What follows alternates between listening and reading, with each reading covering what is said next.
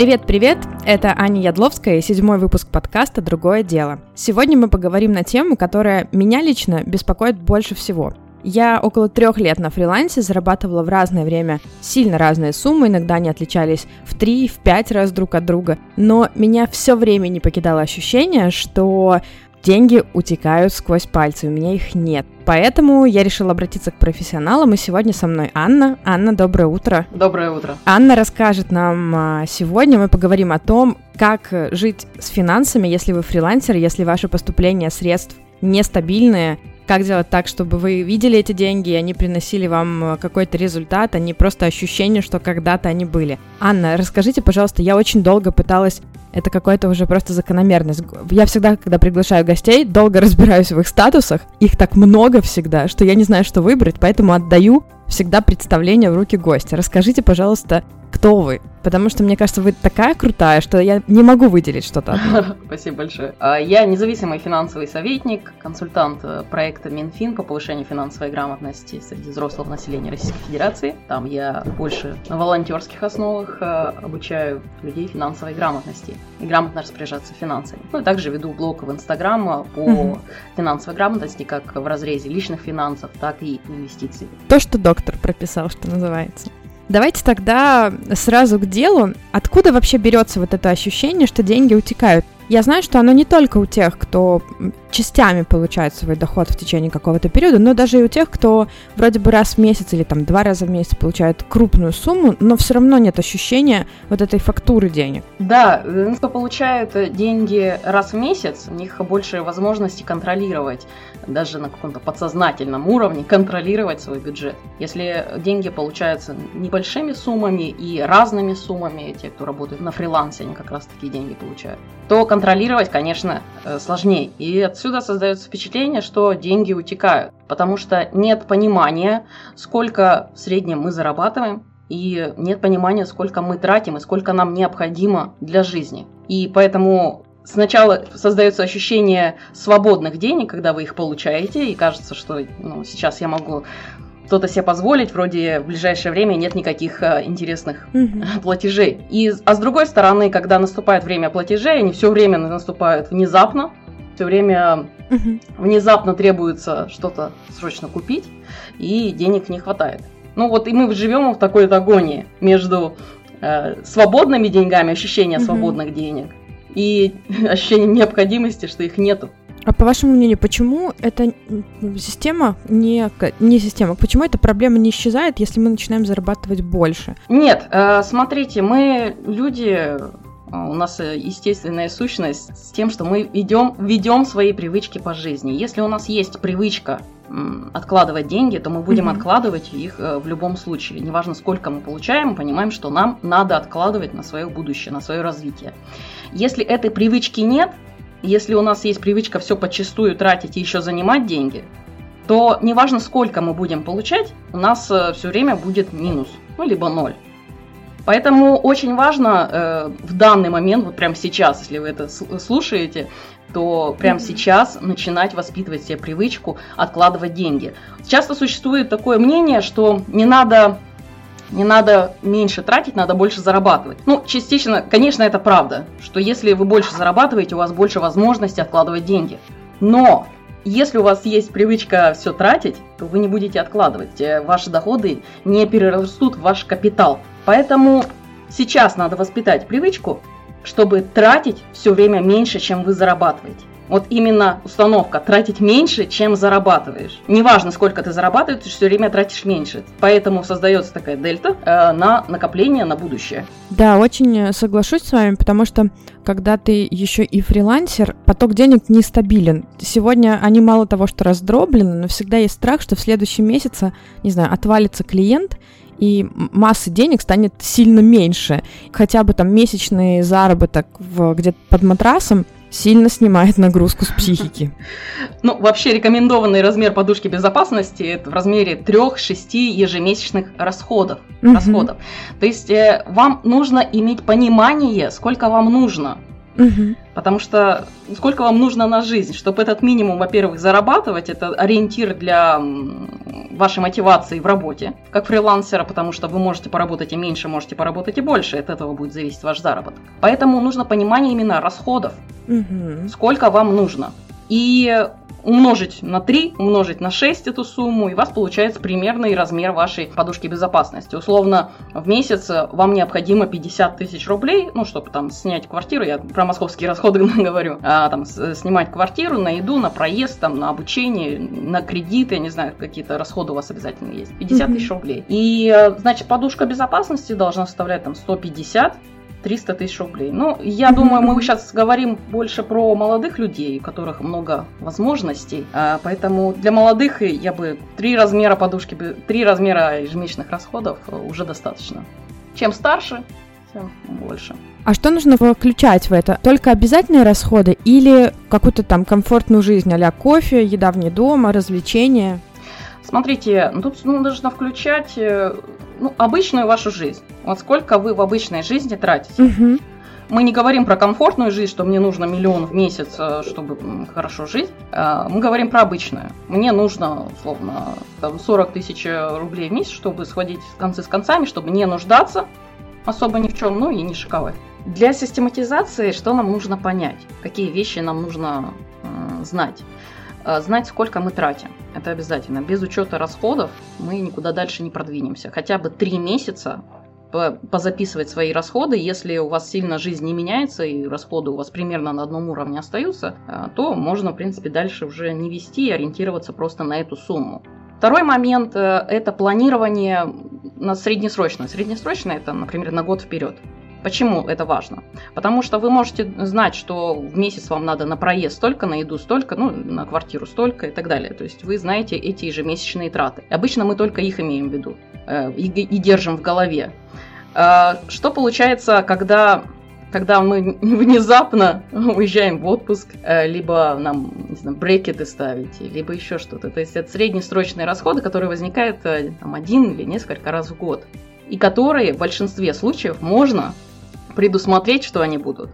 Поэтому возьмите и распишите свой план на год кроме ежемесячных расходов, там у вас попадут э, дни рождения, например, ваш день рождения, э, дни рождения ваших родных, близких, где вы подарки будете дарить. Э, будут э, запланированные траты, например, на ТО, на машину, говорю, на медицину и так далее. То есть э, вы распишете и увидите, что у вас расходов гораздо больше, чем вы думаете. Э, поэтому, кстати, создается впечатление, что э, деньги утекают, если вы думаете, ну я ежемесячно трачу 40 тысяч рублей, э, почему у меня деньги все равно утекают куда-то? А потому что мы не думаем о этих среднесрочных расходах.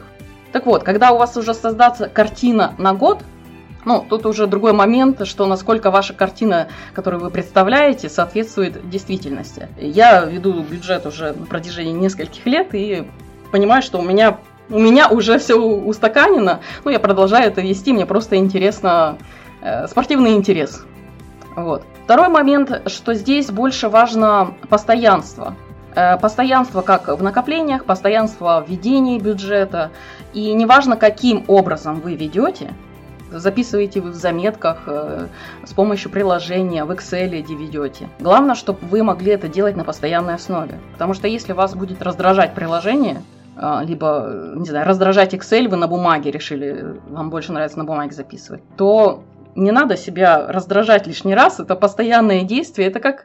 Вот вы чистите зубы, вам нравится это или не нравится, вы просто идете это и делаете. Просто часть вашей жизни. Вот и все. То есть, э, и когда это ведется на уровне таком, что вы просто это делаете, потому что это необходимо, э, потом это не будет не доставлять вообще никаких сложностей, чтобы это делать. Хорошо, давайте тогда к самому для меня сложному, потому что я пыталась к этому вопросу подойти очень-очень давно и долго. Как систематизировать свои деньги, если я их э, получаю раз в месяц? Я перепробовала какое-то огромное количество а, деньга, деньгоменеджеров, приложений. Сейчас э, все, на что хватает моей силы воли, это просто заметка в телефоне, где я по дням без классификации просто записываю, что я э, трачу, там, когда получаю, и где-то раз в месяц или там раз в две недели сажусь, заношу в это в Excel, чувствую себя абсолютным героем просто. Это немножко мне помогло понять всю картину, но сильно систематизировать все равно не помогает. Смотрите, Приложение есть CoinKeeper, это на телефон, как на iPhone, так и на э, Android есть. Оно очень классное, причем оно сейчас э, уже анализирует и сообщения от банка, ну типа с номера 900, оно принимает ваши траты и автоматически предлагает вам какую-то категорию записать. Самая сложность в чем? Что вы берете за базу э, какое-то приложение, либо Excel, я веду как в приложении, так в Excel, вы берете его и подстраиваете под себя. То есть смотрите, как вам удобнее, как вам лучше записывать. И вот этот момент подстройки, он ну, самый сложный, потому что вы будете пробовать разные способы, как разделить свои расходы, по каким статьям, э, чтобы они были объективны, чтобы они были показательны. Например, можно записывать просто еду в одну кучу, а можно записывать еда домой, продукты, и, например, еда на вынос и кафе-рестораны. Понятно, что во втором варианте это будет более э, показательно том, как вы тратите деньги на еду. Первое время подстроить под себя приложение – под свои статьи расходов, а потом уже пойдет легче, потому что уже вы на автомате сможете все это делать, не задумываясь. Почему первое время тяжело? Потому что приходится думать. Ты на, на, на... Нейронные связи, да, устанавливаются. Конечно, конечно, мозг немножко устает, но поверьте, э, со временем э, это перерастет в какую-то автоматическую привычку, при том, что э, эта привычка нужна, нужна просто финансовая Угу. А финансовое здоровье это часть здорового образа жизни. Вы же следите за своим здоровьем физическим, психологическим, то и за финансовым здоровьем тоже нужно следить. Это не то, что экстра, э, экстра вещи к вашему образу жизни. Это необходимая вещь. Есть же еще такая психологическая история, что мы всякими покупками... Э, да, вознаграждаем себя, да. Ну, то же самое, у меня просто вся жизнь это борьба с лишним весом. Подняла руку, то, то есть же тоже. самое, когда ты начинаешь каждый день взвешиваться, не, взвешиваться каждый день просто, даже не наблюдая да. за своим питанием. Да, у меня тоже такая и, есть. образом жизни. Когда ты каждый день взвешиваешься, у тебя думаешь, нет, я, наверное, не съем, потому что завтра взвешиваться зачем? Это, опять же, момент контроля. Момент контроля, конечно, очень нужен. Я с вами согласна. Но здесь же другая сторона, э, что от постоянного контроля мы очень быстро утомляемся и довольно быстро теряем мотивацию. Поэтому я и говорила о том, что э, мне было сложно найти какой-то инструмент, и я вот нашла заметки, которые тратит минимум моего мозгового пространства. То есть мне не нужно придумать категорию, мне не нужно что-то там еще. Я пока просто вношу, а когда у меня чуть больше там сил, ресурсов, я тогда вношу уже в какие-то категории в Excel. Вот для меня вот э, вот это было сложно, когда я думала, блин, мне сейчас нужно внести расходы. Я пользовалась, по-моему, Дзен есть такое приложение. Да, да, да, Дзен. И сразу в голове, блин, мне же нужно найти категорию, а куда вообще этот расход относится? И вот этот мыслительный процесс меня убивал просто, поэтому я отказалась. Я не знаю, смотрели вы теорию большого взрыва? А, там вот Шелдон да, конечно. Купер есть. У него жизнь очень э, такая систематизирована. То есть все моменты его жизни систематизированы. Даже если ты там расстроился, тебе надо выпить чай обязательно. И, и так далее. То есть э, э почему, э, почему так? Э, почему так действует? Решение принято заранее уже. Оно заранее. То есть есть алгоритм, как поступить каких-то действиях. И мозг от этого у него освобождается для научной угу. деятельности. Оперативная память, да. Конечно. Да, да, да. Но если представить, сколько, ну, условно представить, сколько Шелдон Купер потратил времени для того, чтобы понять, что э, действует в его жизни, что его успокаивает, когда ему грустно. Э, причем э, успокаивает без вреда для остальных э, сфер жизни э, что в каком порядке э, он, не знаю, что-то делает. Э, сколько раз в неделю... Когда, в какие он... дни пицца, в какие дни? Да, да, да, да, да. То есть э, это было потрачено очень много сил на это, угу. на создание системы. И потом, потом вы силы вообще не тратите, потому что система угу. работает. Вы знаете, что вам не надо просто отходить от системы, и все будет хорошо. Даже не надо думать. А вы один раз подумали хорошо, откатали ее под себя, ну, опять же, это первый, вот, э, первый сложный шаг, сделать это под себя, чтобы это работало. А, и что нужно делать? На самом деле не так много усилий нужно для ведения бюджета. Это ежедневно записывать свои расходы и доходы. А, я так понимаю, если мы говорим про фриланс, то доходы тоже они могут быть в разные дни в разные суммы. Мы все это стабильно записываем каждый день, по как пришло, так и записали. Э, на самом деле это 30 секунд времени. Мы просто ленимся, но это 30 секунд. И раз в месяц э, записать и свести, сколько и того, то есть посмотреть. И раз, э, ну не знаю, раз, раз в год, я раз в год делаю финансовый план на год вперед. Каждый месяц я расписываю примерно, сколько у меня там будет на квартиру, сколько там какой-то, если кредит есть, то на кредит. Все траты у меня, все статьи расхода расписаны на год вперед, плюс среднесрочные расходы, о которых мы никогда не думаем. Кстати, отсюда создается ощущение э, лишних денег, не лишних свободных денег. Вы, например, заработали в этом месяце больше, чем потратили. И вы думаете, ну здорово, у меня же есть свободные деньги, пойду-ка я еще что-нибудь куплю. Вот. А наступает следующий месяц, а оказывается, что в следующем месяце вам надо что-то очень важное сделать, что-то очень важное купить, и у вас уже нет денег на это. И вопрос мотивации здесь, мотивации, не в самой мотивации. Вообще, если честно, сомневаюсь, что сама мотивация э, существует. Я сомневаюсь в теории мотивации. А, мне кажется, глаз замыливается каждый день, э, и мы забываем про свои цели, о том, как мы хотим жить. Дальше, чем на день вперед. То есть вы хотите съездить в отпуск, Куда вы хотите съездить в отпуск? Там, я не знаю, я хочу съездить в отпуск на Гоа. Сколько это стоит? Это столько-то стоит. Когда я хочу? Там, следующий год. Значит, мне только-столько-то нам надо накопить. Условно, мне надо там 100 тысяч рублей, чтобы съездить. чтобы съездить. А, вы создаете цель в своем э, онлайн-банке. То есть можно создать э, как вклад это типа вклад, пополняемый и снимаемый вклад. Во-первых, вы будете дополнительные проценты иметь, а во-вторых, э, будете понимать, что вот эти деньги у меня идут угу. на мой отпуск, который я хочу, или на машину, или на новое пальто. Да, ну, да. действительно, то, что вы хотите, то, что вам принесет очень ну, хорошее удовольствие. Вы себя э, отблагодарите. Э, и отблагодарите тем, что вы действительно хотите. И вот, у вас образовались лишние, условные такие, сейчас я сделаю, делаю воздушные кавычки. Mm-hmm Э, у вас образовались лишние такие свободные деньги в месяц. И вы что делаете? Вы их сразу перечисляете на цель. На свой отпуск, на свое пальто, на свою машину, не знаю, на свои какие-то цели. Перечисляете. Потом наступил следующий mm-hmm. месяц, например. И в следующем месяце вам предлагают друзья, а давай-ка махнем на выходные куда-то там, на какую-нибудь вечеринку. Ну и вы знаете, что дополнительно нам надо какие-то деньги взять, ведь у вас их нету. И вы вспоминаете, что у вас есть деньги на самом деле на счете. И здесь принимается момент решения. Вы больше хотите сегодня поехать на вечеринку и потратить дополнительные деньги, э, либо поехать в отпуск.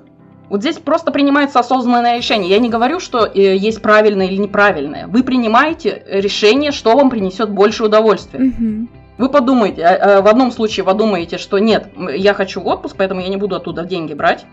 Угу. я не пойду там на эту вечеринку, все равно ничего интересного не будет. Или другой момент. Пойду на вечеринку, потому что мне она нужна, это все классно там будет, уверена, я заведу какие-то новые интересные знакомства. И в отпуск поеду чуть позже.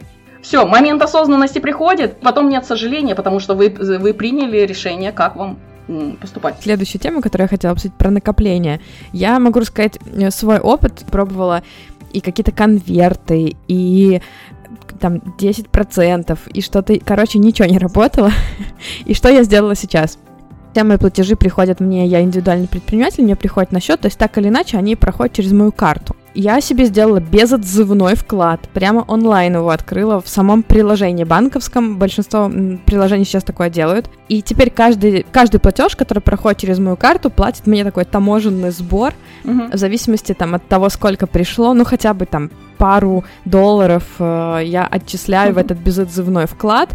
Это для меня совершенно безболезненно. Ну, смотрите, э, мне кажется, вот э, финансовые э, грамотности в ведении финансов своих есть несколько уровней.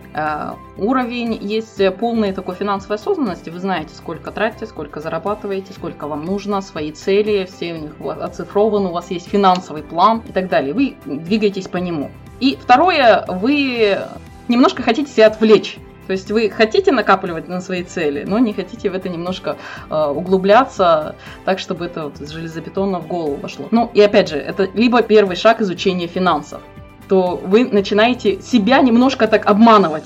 Ну, обманывать свою пользу, естественно.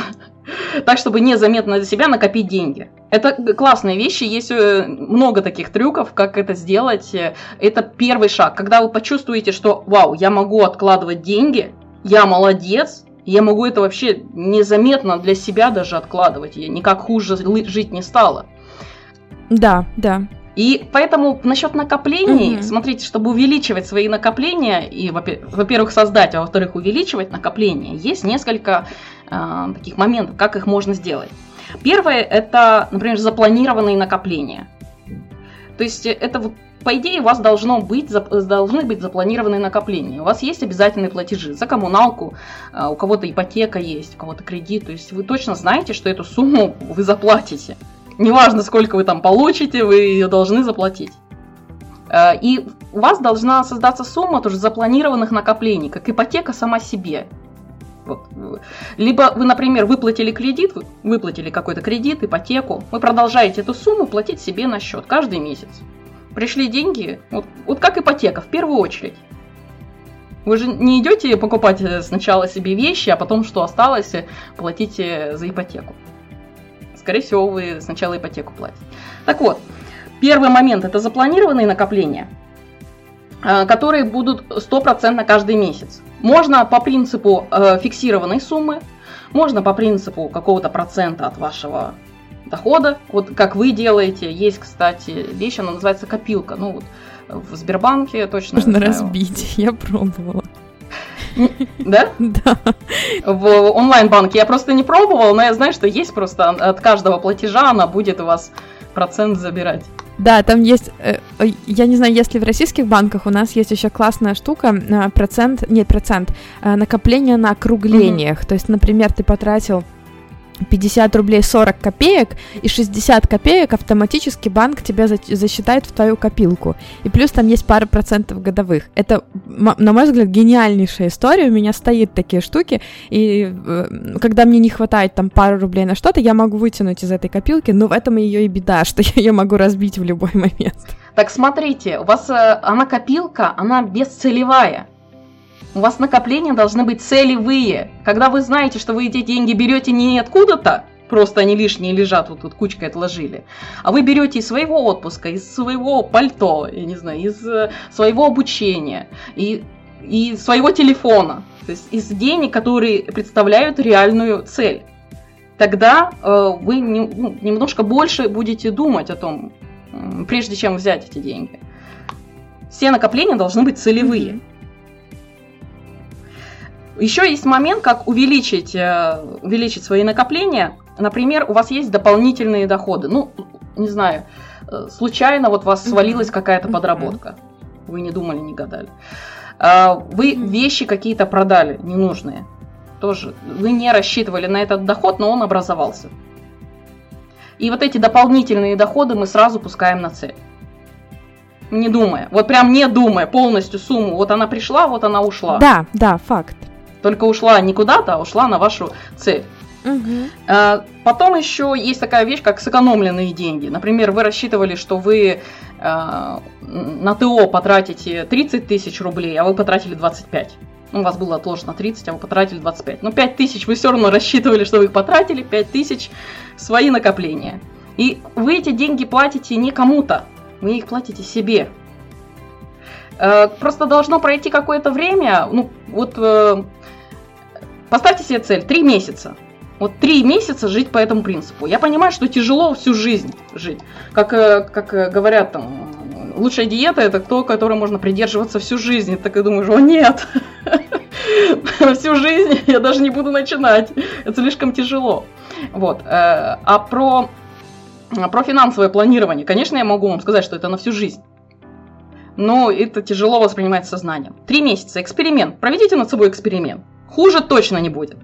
А, какие последствия, что вы, скорее всего, какую-то сумму денег накопите. А через три месяца решите. А, смотрите, по накоплениям, что нам нужно? А, нам нужно понимать ежемесячные расходы, нужно понимать среднесрочные расходы, то есть в течение года, какие есть. Потом, свободные деньги это зло. У нас нет свободных денег. Вот так. Вы прям все накопления, все деньги должны быть целевые, иначе они будут э, расходиться вот как вода. Потом, э, все у нас должны быть запланированные накопления, либо фиксированные, либо в проценте. Каждый месяц мы какую-то сумму откладываем, хоть рубль, но мы откладываем на свое будущее. Это принцип нашего развития. Дополнительные доходы мы пускаем в свои цели. Как, кстати, цели создать? Можно конвертами, можно цели как э, вклады в банке. Да? Дополнительные доходы мы пускаем на свои цели. Сэкономленные деньги недоиспользованные деньги. Мы также пускаем на свои цели. Э, здесь удобно, кстати, если у вас один раз в месяц доход.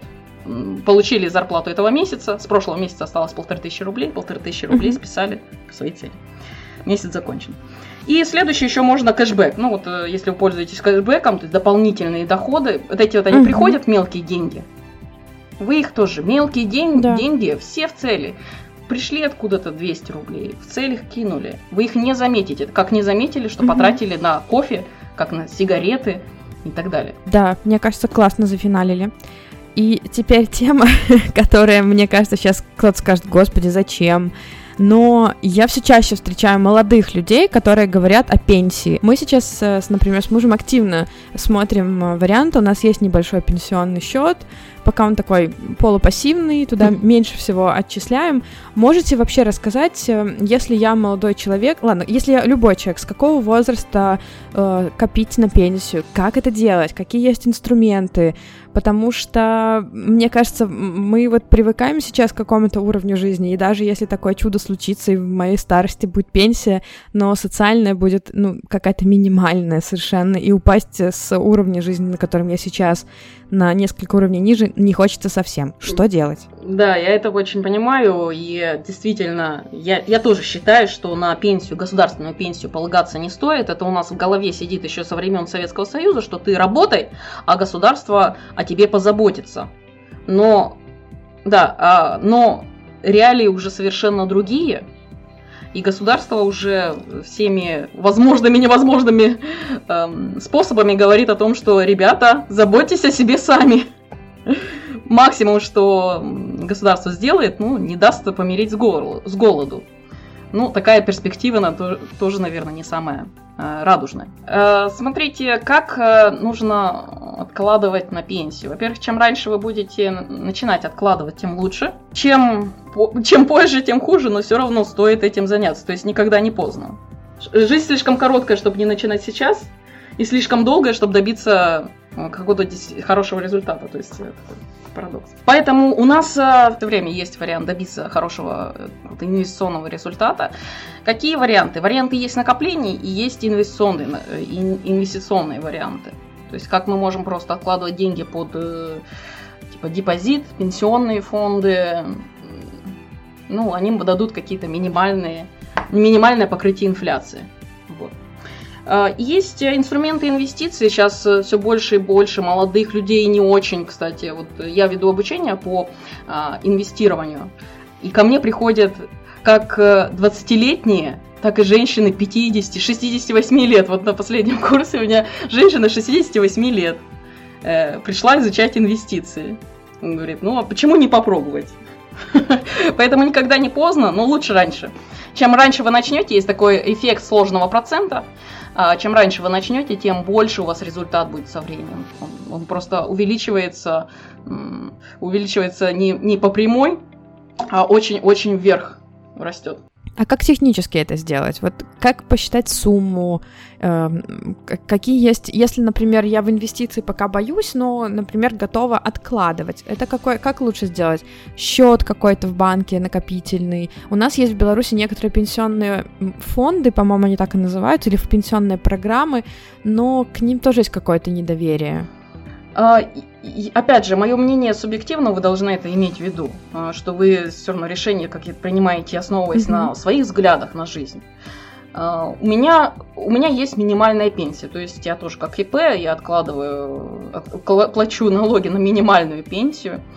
Вот. И больше в государственные пенсионные фонды я не вкладываю, потому что система, как мне кажется, работает ну, нездорово. Я их точно не ощущу. Не ощутю. Не буду ощущать. Господи, что за слово-то сложное. Ощутю мне больше Ощутю. Точно. А, поэтому сначала можно начать просто с накоплений на счете, депозит. А, единственное, я не знаю, как в Беларуси, у нас есть эм, сумма, которая защищена системой страхования вкладов. Там 1,4 миллиона рублей. А есть ли в Беларуси эта сумма или нет, я не знаю страхования вкладов. Я тоже пока не знаю. Ну так вот, то есть разделите, если у вас какая-то уже хорошая сумма собирается, какая-то большая сумма, разделить по нескольким банкам, ну, естественно, лучше они, чтобы были надежные. Следующий вариант это уже инвестирование, то есть вы можете mm-hmm. покупать там недвижимость, вы можете инвестировать в акции, в облигации. Опять же, инвестиции есть с разным уровнем риска не, нельзя говорить, что они там все э, с высоким риском или все с низким риском. Есть с низким, есть со средним, есть с высоким и так далее. То есть, если вы начинаете изучать там фондовый рынок, вы это поймете. Э, есть и разные варианты. И э, в чем принцип? Самый главный принцип инвестирования это диверсификация. Раскладывать яйца по разным корзинам. То есть, смотрите, можно делать минимальный взнос в государственный пенсионный фонд, ну, это мой, э, мой вариант. У вас может быть другой вариант. Э, минимальный зон. У нас мы обязаны это делать, мы ну, все равно. Да, ну, ну, у меня был вариант, например, не, не, не регистрировать ИП или как самозанятый, ну, не знаю. В общем, какие-то такие варианты, не очень законные, но они были. Так вот, э, минимальная пенсия здесь, если есть желание негосударственные пенсионные фонды, тоже можно отчислять как там, типа по 1000 рублей в месяц. У меня вот подруга, она отчисляет туда дополнительно. Потом э, на вклады и потом еще куда-то какую-то сумму вы можете инвестировать. И по такому принципу развиваться. Э, очень сложно сказать, что эти накопления на пенсию, особенно когда вы молодые, ну какая пенсия, если вам надо, э, нужна квартира, машина, поездить мир, посмотреть, поучиться и так далее. Поэтому, если вы молодые, важно создать привычку накоплений, просто привычку накоплений. Постепенно ваши э, потребности, они, они будут исполняться постепенно, а привычка будет да, с вами. Да. У вас будут увеличиваться возможности в доходах, и привычка будет с вами. И вы так э, постепенно дойдете и накоплений на пенсию. Вот. Здесь я бы больше обратила внимание на именно создание привычку накоплений если mm-hmm. молодые люди про них говорим. То есть алгоритм действий условно такой. Сначала мы сейчас учимся копить хотя бы на какие-то свои краткосрочные или там среднесрочные цели. После этого разбираемся в инструментах, в, в видах э, инвестирования и выбираем инструменты, которыми нам комфортнее всего будет э, э, копить свою будущую пенсию и разделяем источники, куда мы вкладываем свои сбережения. Да, да, да. Э, диверсификация это первый, э, первый принцип э, финансового. Угу. Поэтому, знаете, тут еще важно усвоить, что это не то, что мы разово делаем. А финансовое планирование это такой непрерывный процесс. Вы растете, вы изменяетесь, у вас изменяются доходы, изменяются расходы, изменяются потребности, изменяются цели в жизни. У вас все меняется. И финансовое планирование это то, что э, должно присутствовать в вашей жизни. Вы думаете, о, сейчас я не хочу вот это, я хочу вот так. Не, э, не хочу вот так, хочу вот так. Понимаете, вот это должно э, с вами развиваться. Это непрерывный такой, непрекращающийся процесс улучшения. Вы э, с помощью финансового планирования думаете, а как я еще могу позаботиться о себе? Угу. Как я еще могу сделать для себя лучше? Поняла. У меня вопросов на сегодня больше нет. Мне кажется, мы уже все обсудили. Может быть, у вас есть какой-то финальный совет э, всем слушателям? А, наверное, я бы хотела посоветовать всем почитать очень э, классную книгу, которая послужит дополнением mm-hmm. к нашему сегодняшнему эфиру. Это «Самый богатый человек в Вавилоне». Очень легкая, тоненькая книжка, буквально за два вечера вы ее прочитаете. Она историей написана, то есть по примеру одного человека, как он улучшил свою жизнь, как он с чего начал делать э, и совершенствовать свои финансы. И вот ну, очень классная. Прям, мне кажется, гениальная книга. Она максимально просто и э, максимально наглядно показывает все Класс. принципы финансового угу. планирования. Вот почитайте, это точно дополнит. Супер, спасибо, Анна, огромное. Спасибо вам. Ну что, друзья, на сегодня будем заканчивать. Спасибо, что дослушали до конца. Надеюсь, вам было полезно, интересно, мне было точно полезно и интересно, потому что эту тему я выбрала для себя в первую очередь. Моим финансам точно нужен доктор. И сегодня я много для себя взяла и кое-что обязательно переделаю в своей финансовой структуре. А еще я хочу сказать большое спасибо тем из вас, кто присылает мне личное сообщение в Телеграме, пишет мне на почту и отмечает меня в Инстаграме. Для меня ваши комментарии, отзывы, критика очень-очень важны, и это правда, потому что я здесь сижу у себя дома перед э, микрофоном и не вижу никого из вас, никаких глаз, только циферки в статистике. И когда вы мне пишете, для меня какие-то безликие прослушивания становятся людьми с сердцами, с голосами, с глазами, с текстом. И я наконец могу понять, что все, что я говорю, слушают не просто какие-то цифры статистики. Поэтому огромное спасибо тем, кто мне пишет. И еще раз напомню, чтобы вы ставили оценки в том приложении, в котором вы слушаете. Обязательно подписывайтесь, и это заканчивается седьмой выпуск. В этом сезоне нас еще ждут три выпуска, и я уйду на каникулы. Так что в следующий вторник мы еще с вами встретимся. Пока-пока.